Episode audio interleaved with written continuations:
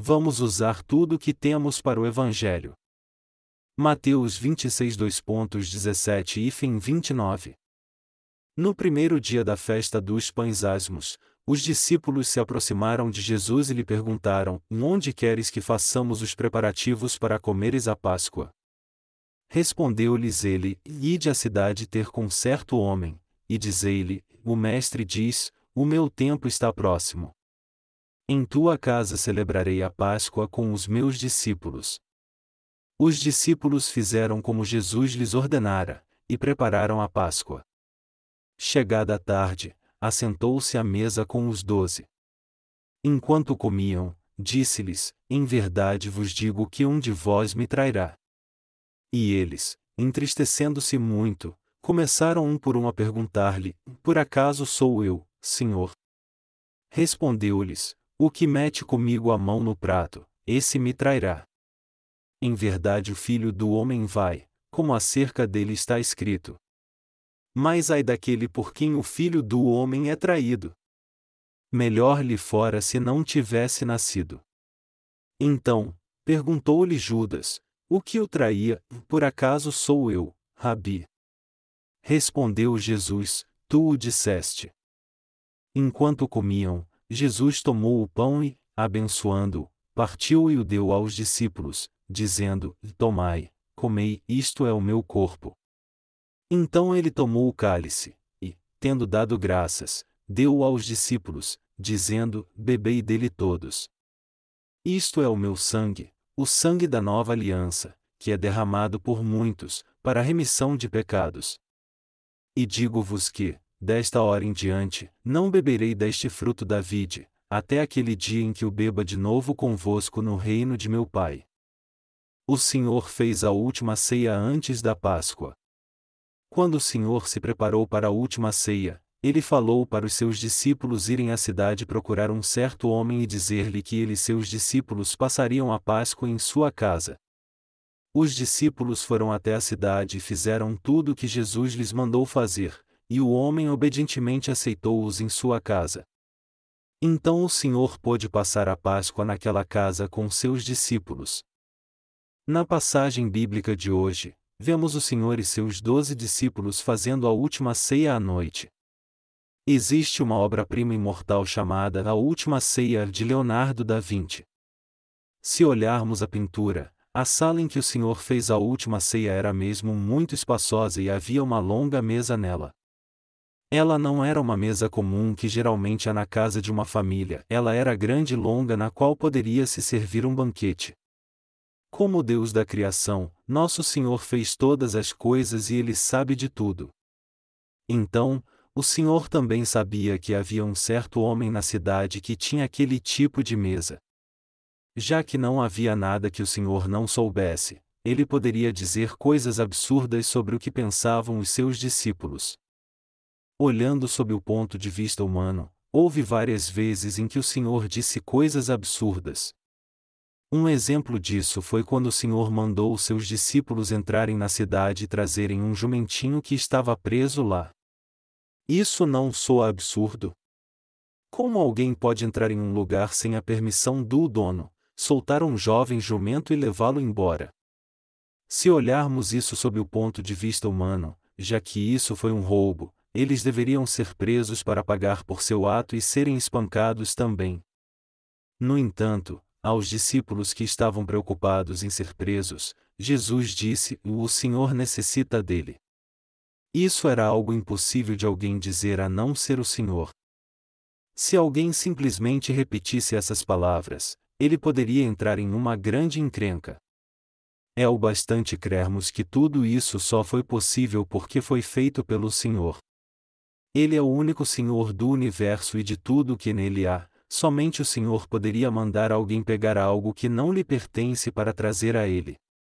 Quando a pessoa é pega no flagrante, ela pode dizer: O Senhor necessita disso, pois foi o Senhor que a enviou.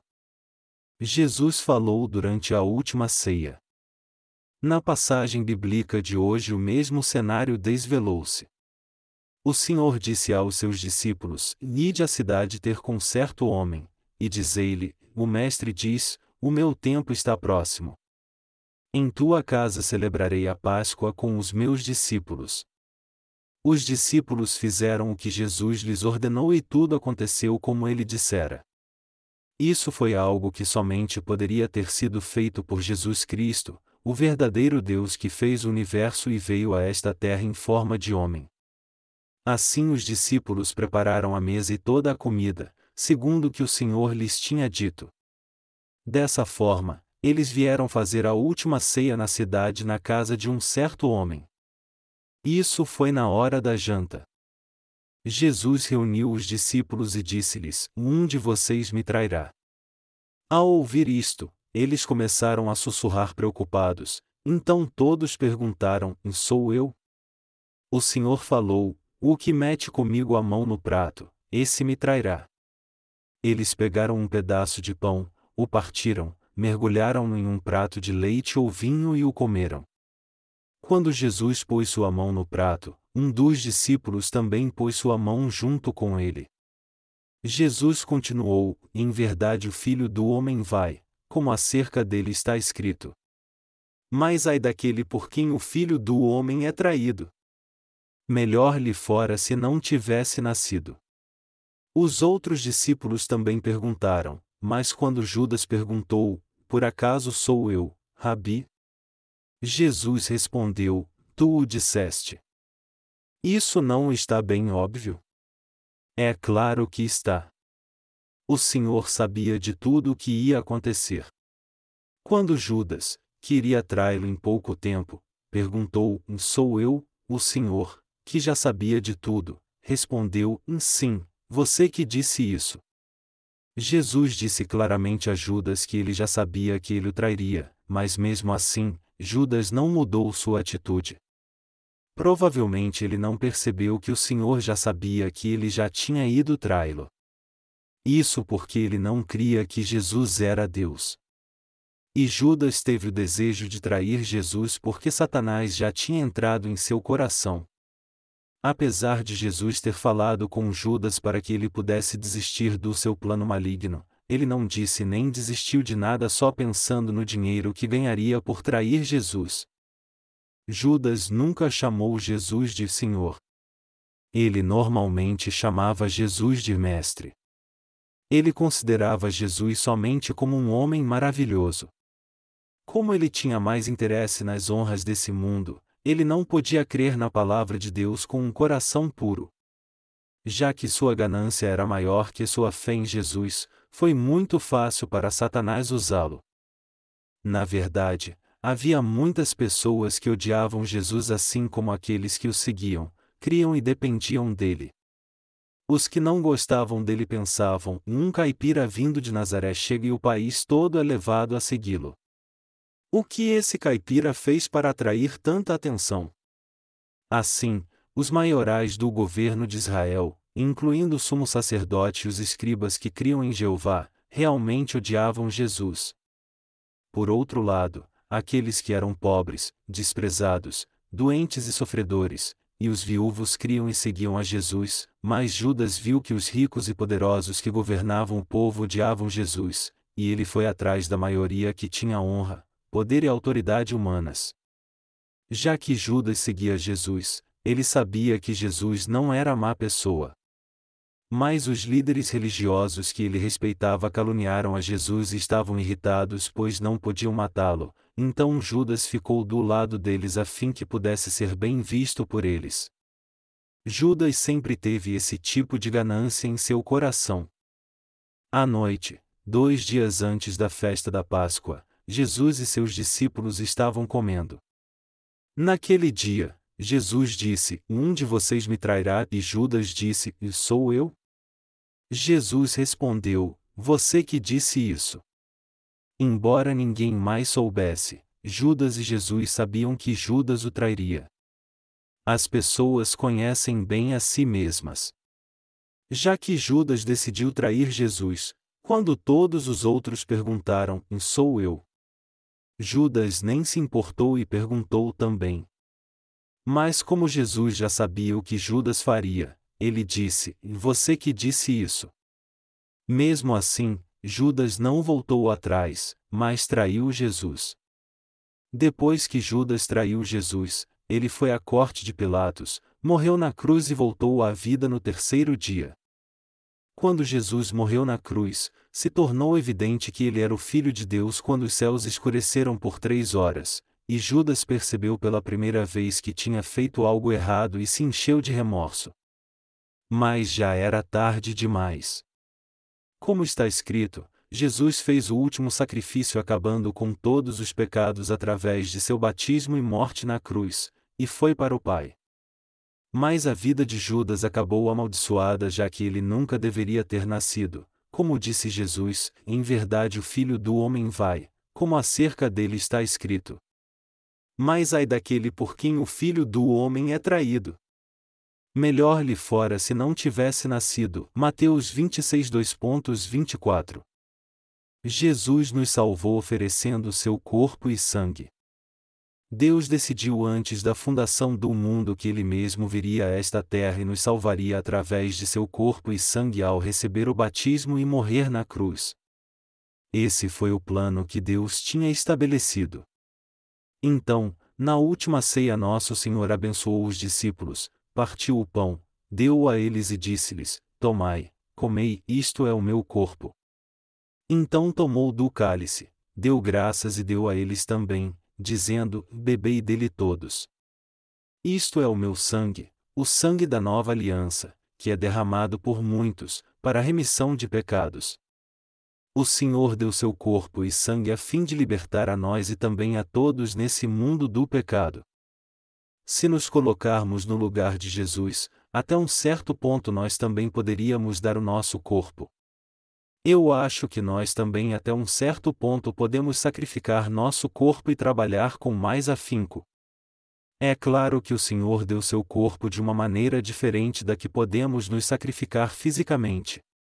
O Senhor ter dado seu corpo significa que ele recebeu a transferência dos pecados de toda a humanidade ao receber o batismo de João Batista depois de vir a esta terra em forma de homem. Mas nosso Senhor tomou o cálice e disse: Bebei dele todos. Isto é o meu sangue, o sangue da nova aliança, que é derramado por muitos, para a remissão de pecados. O Senhor deu seu sangue. O que é o sangue? Ele é vida. O Senhor deu sua própria vida por nós. Se vocês e eu estivéssemos naquela posição, vocês derramariam seu próprio sangue e morreriam por alguém? Isso seria mesmo uma tarefa difícil. Como nosso Senhor era mesmo poderoso, ele podia mostrar seu amor incondicional por nós. Nos dar seu corpo e sangue é nos dar sua própria vida. Já que o Senhor deu seu corpo e sangue por nós dessa maneira, vocês e eu recebemos a salvação. O quanto esse amor é grande! Como nosso Senhor realmente deu seu corpo e sangue por nós, nós recebemos a remissão de pecados e a salvação. Foi por causa de seu grande amor que vocês e eu recebemos a salvação. Se o Senhor não tivesse feito isso, como nós poderíamos ter recebido a salvação? O Senhor veio a esta terra, entregou seu corpo para ser batizado, foi pregado na cruz e morreu derramando todo o sangue do seu coração sobre a terra, nos deu seu corpo e sangue, e realmente apagou os pecados da humanidade ao ressuscitar no terceiro dia após a sua morte. O Senhor cumpriu o Evangelho da água e do Espírito ao entregar seu corpo e sua vida a nós. Nós recebemos a salvação por crer na verdade do Evangelho da água e do Espírito. Se o Senhor não tivesse se sacrificado, nós não poderíamos receber a salvação, poderíamos? Nós recebemos a salvação porque o Senhor se sacrificou por nós dessa maneira. Vamos viver pela fé enquanto servimos ao Senhor. Eu penso nessas coisas quando sirvo ao Senhor, o Senhor nos salvou ao nos dar seu corpo e sangue por sua graça. O Senhor nos salvou ao tirar todos os pecados que cometemos e cometeremos até o fim dos tempos. Ele nos fez receber a remissão dos pecados. Ele nos fez filhos de Deus. Ele nos permitiu ir com ousadia diante de Deus Pai. Eu penso nessas coisas. E enquanto penso sobre a remissão de pecados em seu corpo e sangue que ele nos deu, eu decidi fazer a obra de pregar o Evangelho da água e do Espírito de Deus em todo o mundo. Tem vezes em que é realmente difícil viver nessa terra. Quando lemos a passagem de Mateus 26 2.6 13, ela fala de uma mulher com um vaso de alabastro cheio de precioso bálsamo. O Senhor disse que o ato daquela mulher de derramar o bálsamo sobre sua cabeça seria lembrado onde quer que o Evangelho fosse pregado. Vamos pensar por um momento sobre a parte de servir ao Senhor. Quando pensamos na tarefa de servir ao Senhor, como poderíamos não fazê-lo já que recebemos a remissão de pecados e a salvação de uma maneira tão clara assim? Tudo o que temos a fazer é começar uma outra obra para servirmos a Ele ainda mais. Então, quando acabarmos essa obra, temos que começar a fazer outra. E nós só podemos servir ao Senhor incessantemente assim porque a graça da remissão de pecados que Ele nos deu é a fonte do poder que nos leva a servi-lo até o fim da nossa vida. Enquanto vivemos nessa terra, nós fazemos muitos sacrifícios e trabalhamos com todo afinco, e entre esses sacrifícios, eu acho que o melhor deles e o que mais vale a pena é trabalhar para o Evangelho da água e do Espírito já que a tarefa que estamos fazendo para servir ao Senhor é a obra mais preciosa que existe, quanto mais nós trabalhamos para o Evangelho, mais nós o valorizamos, e quanto mais ele vale a pena, mais nós queremos trabalhar para ele. É por isso que quando nós terminamos uma tarefa, nós queremos continuar trabalhando para o Evangelho fazendo outra coisa, e de fato desejamos fazer muito isso. Essa é a alegria que temos em servir ao Evangelho. Eu também estou na mesma situação, mas se alguém trabalha só para si não há valor algum nisso, além de ser algo difícil e irritante. Uma pessoa que vive como um prisioneiro se preocupando com comida, vestimenta e abrigo, não pode fazer nada para resolver esse problema e sua vida não tem valor algum. Por outro lado, se alguém trabalha para o Senhor, nós vemos que humanamente isso é até difícil para ele, mas ele tem alegria no coração, suas forças são renovadas, e ele se torna muito grato por isso. Eu espero que todos vocês trabalhem para o Senhor, já que receberam a remissão de pecados. Se vocês fizerem isso, vocês verão como seu coração será fortalecido. Está escrito em Isaías: E mais os que esperam no Senhor renovarão as suas forças. Subirão com asas como águias, correrão e não se cansarão, caminharão e não se fatigarão. Isaías 40, 31. O Senhor disse que todos os que vivem para Ele têm suas forças renovadas. E Ele também disse que os que esperam no Senhor renovarão as suas forças. Isso significa que quem crê no Evangelho da Água e do Espírito, trabalha para o Senhor e vive para Ele, tem sempre as forças do seu coração renovadas. Eu sinto que fui um pouco negligente ao cuidar da igreja em nosso país esse ano. É por isso que agora eu desejo cuidar das nossas igrejas com mais cuidado, servir ao Senhor com esse desejo renovado e anunciar o Evangelho em muitos outros países. Essa é a obra que eu quero fazer. Já que o Senhor entregou o seu corpo para nos dar uma nova vida, eu quero trabalhar para entregar meu corpo e meu coração ao Senhor, valorizando a vida que Ele me deu, sendo grato, e compartilhando essa vida com outras pessoas.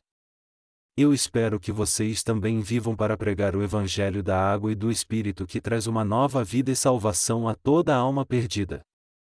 Eu espero que você que nasceu de novo da água e do Espírito seja alguém que possa abençoar as outras pessoas. Eu fico pensando no corpo e no sangue que nos foi dado pelo Senhor. Eu sou muito grato por fazer a obra do Senhor.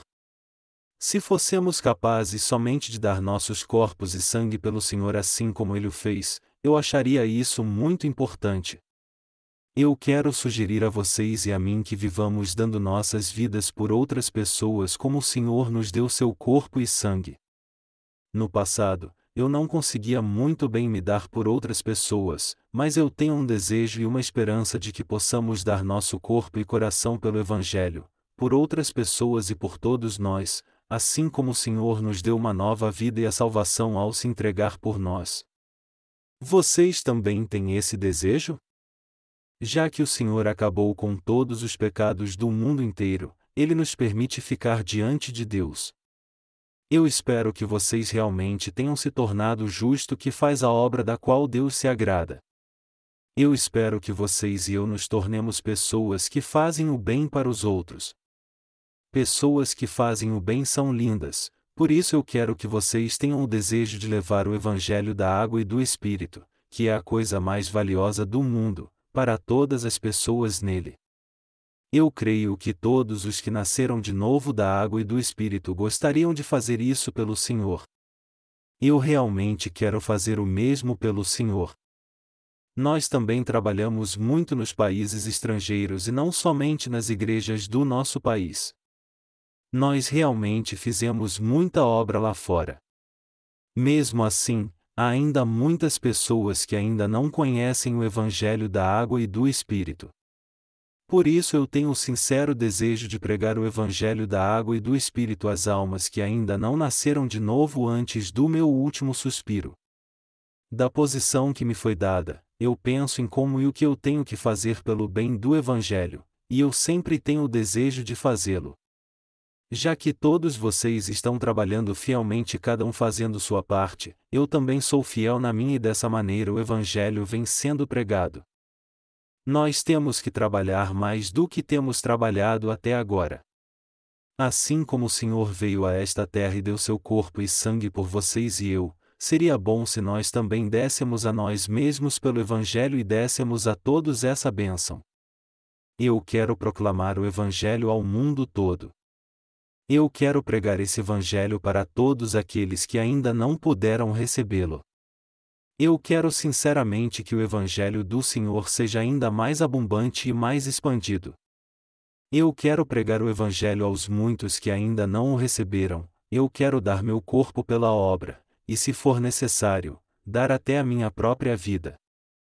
Nós temos o desejo de servir ao Senhor de todo o nosso coração porque Ele nos deu a salvação necessária. Então eu quero estar diante do Senhor depois que fizer a sua obra. É alegre o viver pela pregação do Evangelho.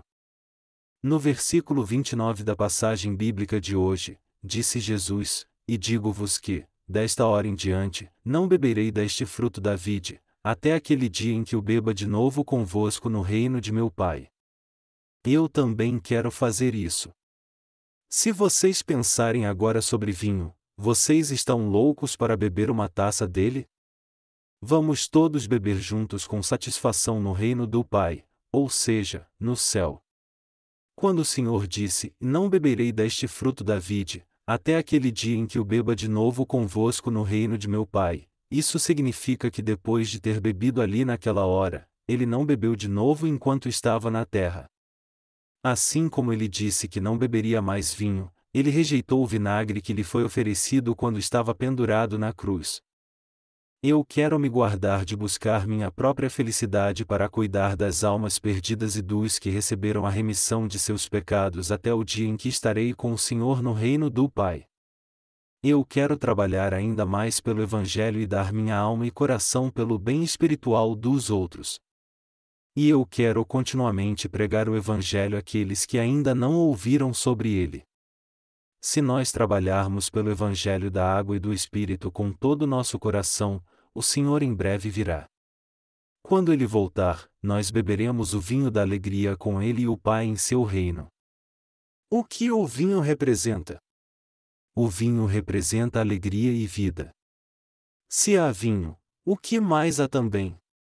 Também há comida.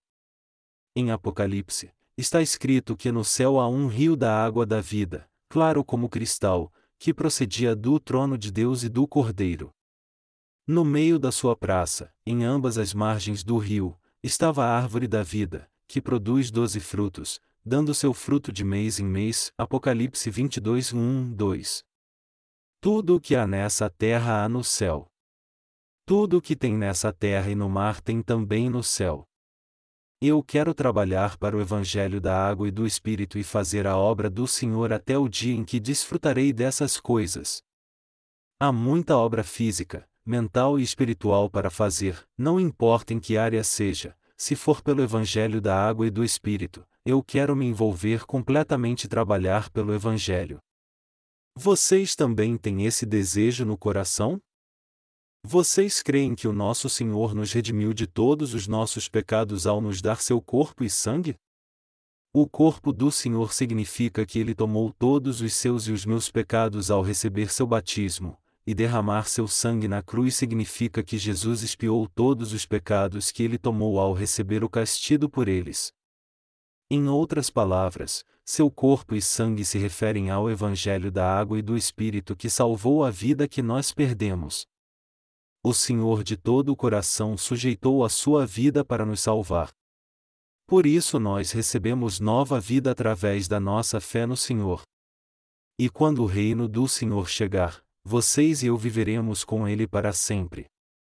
Até esse dia chegar, nós teremos o desejo de dar nossos corpos e sangue por outras pessoas assim como o Senhor deu seu corpo e sangue por nós.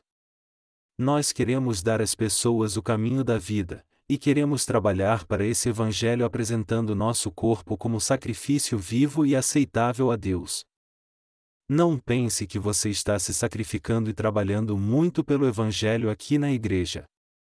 Ao invés disso, quando você pensar pela fé que tudo está fazendo é pelo Senhor, não somente sua força será renovada, mas você também receberá novas bênçãos. E então muita alegria nascerá em seu coração. Quando você vive pelo Evangelho da água e do Espírito e para proclamar a nova vida, o seu coração é renovado e você sempre recebe novas forças, mesmo que isso seja difícil fisicamente. Quando você vive assim, o seu estado de espírito melhora dia após dia. Quem são os que vivem neste mundo pelos outros além dos que nasceram de novo e creem no Evangelho da água e do Espírito? Somente estes podem dar seus corpos por outras pessoas. Assim como nosso Senhor deu seu corpo e sangue a nós, somente os que receberam a remissão de todos os seus pecados por crerem no Evangelho da água e do Espírito podem dar e sacrificar seu próprio corpo e sangue pelo Senhor e por outras pessoas. Nós somos pessoas que estão ansiosos para dar mais, e vivemos fazendo isso a muitos. A Bíblia diz: o ímpio toma emprestado, e não paga, mas o justo se compadece da. Salmo 37, 21. Os ímpios são aqueles que pensam somente em si mesmos e fazem mal fazendo outros sofrerem, enquanto os justos crentes são aqueles que dão aos outros tudo o que podem. Os justos que nasceram de novo da água e do Espírito trabalham por outras pessoas e pensam sempre no que podem fazer por elas. Se não houvesse justos no mundo, ele já teria sido destruído. Eu acho que Deus está preservando esse mundo porque Ele pôs sua esperança nos crentes justos que sempre desejam fazer o bem aos outros. Resumindo, a obra que fazemos servindo as outras pessoas é um trabalho espiritual que resgata suas almas do inferno. Humanamente falando, não podemos ajudar os que são pobres, doentes e os oprimidos deste mundo. Se pudéssemos, nós o faríamos, mas se ficarmos preocupados com isso, não poderemos fazer a obra mais preciosa de salvar almas. Então nós damos mesmo nosso dinheiro suado para a proclamação do Evangelho e para a salvação das almas. Jesus disse que o ato da mulher que derramou um precioso bálsamo sobre sua cabeça seria comemorado onde quer o Evangelho fosse pregado. Contudo, seus discípulos não se importaram com o que ela fez e a importunaram, dizendo: Por que este desperdício? Pois este precioso bálsamo poderia ter sido vendido por muito dinheiro e dado aos pobres. Mas Jesus disse: Sempre tereis convosco os pobres, mas a mim não haveis de ter sempre. Assim como disse o Senhor, pouco depois dessa mulher ter derramado o precioso bálsamo sobre sua cabeça, ele foi pregado na cruz, morreu e ascendeu aos céus depois de ter ressuscitado. As pessoas não puderam mais ver o corpo de Jesus. O que Jesus disse sobre a mulher que derramou um precioso bálsamo sobre sua cabeça foi que trabalhar pelo Evangelho da água e do Espírito não é algo que sempre poderá ser feito, mas há um tempo certo para se fazê-lo. Esse mundo não durará por muito tempo. Quando o Evangelho da água e do Espírito for proclamado ao mundo inteiro e todas as pessoas que irão receber a salvação conseguirem recebê-la, então o fim do mundo virá. Não importa se eles são ricos, pobres, doentes ou miseráveis, os que dentre essas pessoas aceitarem o genuíno Evangelho irão para o reino eterno de Deus e os que não o aceitarem irão para o fogo eterno. Então Jesus disse: Trabalhai, não pela comida que perece, mas pela comida que permanece para a vida eternal. João 6 horas e 27 minutos.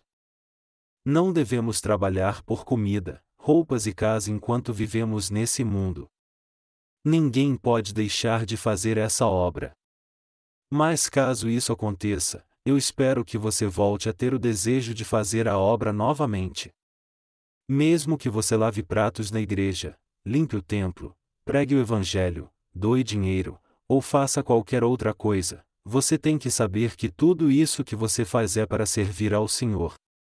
Deste modo, você fará muito mais, receberá mais bênçãos, seu coração será renovado e você será fortalecido. Você pode fazer qualquer obra para o Senhor depois que recebe poder dele, e mesmo que seja humanamente difícil, isso não será difícil para você. Você receberá o refrigério porque o Senhor derramará águas vivas no seu coração, e você se sentirá totalmente realizado. Depois que realizar uma tarefa, você vai querer fazer outra e continuará sendo renovado como a águia que estende suas asas e voa no céu. Portanto, eu espero que aqueles que foram salvos resolvam fazer a obra que for com alegria, pois eles estarão fazendo-a para o Senhor. Assim, sua fé crescerá naturalmente, vocês terão um lindo coração, desejarão servir mais ao Senhor, e serão prósperos tanto material quanto espiritualmente. Vamos ficar diante do Senhor após fazer o bem para as outras pessoas. Irmãos, eu fico vendo como o Senhor nos deu seu corpo e seu sangue e é por isso que eu não me exalto em minha justiça. Ao contrário, eu quero servir ao Senhor de uma maneira bem simples e calma. Se houver algo que eu possa fazer por vocês, eu quero fazê-lo, e se ainda há pessoas que não receberam o Evangelho da água e do Espírito, eu quero levá-las a ele. Eu acho que vocês também desejam a mesma coisa. Eu não estou certo? É isso que nós desejamos.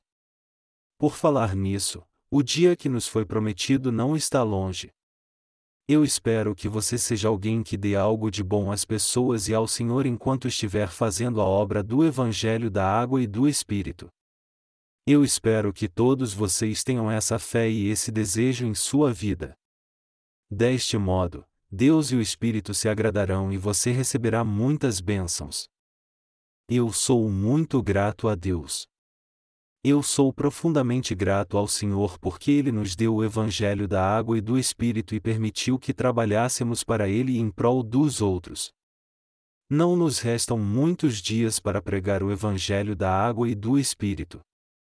Não nos resta muito tempo, como diz a Bíblia, todas as coisas são canseiras, mais do que ninguém o pode declarar. Eclesiastes 1 hora e 8 minutos. Como é que vocês e eu poderemos trabalhar para o Evangelho? Vocês e eu temos que trabalhar com sabedoria enquanto cultivamos e plantamos suas sementes. Eu quero ser um servo de Deus confiável e fiel. Nós esperamos que os livros em húngaro e polonês sejam publicados depois de amanhã. Aí nós enviaremos 2.500 cópias à Rússia para que elas sejam impressas em quatro línguas do leste europeu. Mas se nossos colaboradores não fizerem um bom trabalho, nós enviaremos nossos obreiros da Coreia para fazer essa obra lá a fim de alcançarmos o mesmo sucesso que tivemos com a obra do Reverendo Kim e sua esposa nos Estados Unidos. Através desse ministério, nós pregaremos o Evangelho para vários países do leste europeu. Assim como o Senhor nos deu seu corpo, nós estamos trabalhando e pregando o Evangelho sacrificando nosso corpo também. Assim como ele nos deu a sua vida, nós também estamos dando nossa vida a outras pessoas. Nós começaremos a traduzir nosso terceiro livro para o inglês amanhã. E quando a tradução desse livro acabar, nós o publicaremos o mais rápido possível. E quando ele começar a ser distribuído, nós entraremos numa nova fase de proclamação do Evangelho, e ele será pregado de uma maneira muito mais ampla do que já foi até hoje. E como pregamos o Evangelho da água e do Espírito até hoje, através desse terceiro livro em inglês sobre o Espírito Santo, nós arrancaremos o joio que Satanás plantou e faremos com que surja uma nova obra para semear o Evangelho. Estes são os passos que estamos dando para pregar o Evangelho da água e do Espírito. O primeiro passo é pregar o Evangelho da água e do Espírito no mundo todo de várias formas. O segundo passo é publicar a série de crescimento espiritual para aqueles que creem no Evangelho da água e do Espírito. Com a série de crescimento espiritual, nós poderemos acabar com o joio da falsa doutrina que Satanás semeou no coração dos cristãos. Todo aquele que ler estes livros descobrirá que foi enganado por Satanás e que ainda tem pecado no coração, apesar de crer em Jesus. Muitas pessoas descobrirão nestes livros como é simples o Evangelho da água e do Espírito, passarão a crer nele, e no fim, todos que quiserem crer neste Evangelho crerão nele. E já que eu creio que tudo isso acontecerá dentro e fora do nosso país, o trabalho que eu estou fazendo agora nem se parece com trabalho eu estou fazendo esse trabalho com todas nossas igrejas no nosso país. Os pastores se reúnem e têm encontros, e se precisam de alguma coisa, nós enviamos obreiros para as regiões que precisam ter uma igreja nossa. Ao fazermos isso, nós estamos pregando o Evangelho da água e do Espírito o tempo todo. Mas é claro que, não importa o que façamos, isso é a obra de Deus. Enquanto trabalhamos para o Evangelho, nós fazemos outras obras e doamos nosso corpo e nosso coração para Ele como sempre fizemos. Vocês que se acham incapazes mas querem entregar seu corpo ao Senhor, trabalhem juntos para o Evangelho e ofereçam o que vocês têm de melhor às pessoas, pois eu creio que assim sua obra no Evangelho crescerá muito. Sejam todos bem-vindos. Se nós que nascemos de novo nos unirmos para pregar o Evangelho da água e do Espírito e trabalhar para ele, eu tenho certeza que nós faremos grandes obras. Irmãos, eu realmente sou muito grato a Deus. Minha saúde não esteve boa por algum tempo, mas eu pude acabar meu trabalho porque Deus renovou minhas forças. É por isso que eu estou muito feliz. Eu entregarei todo o meu corpo ao Senhor quando ele voltar.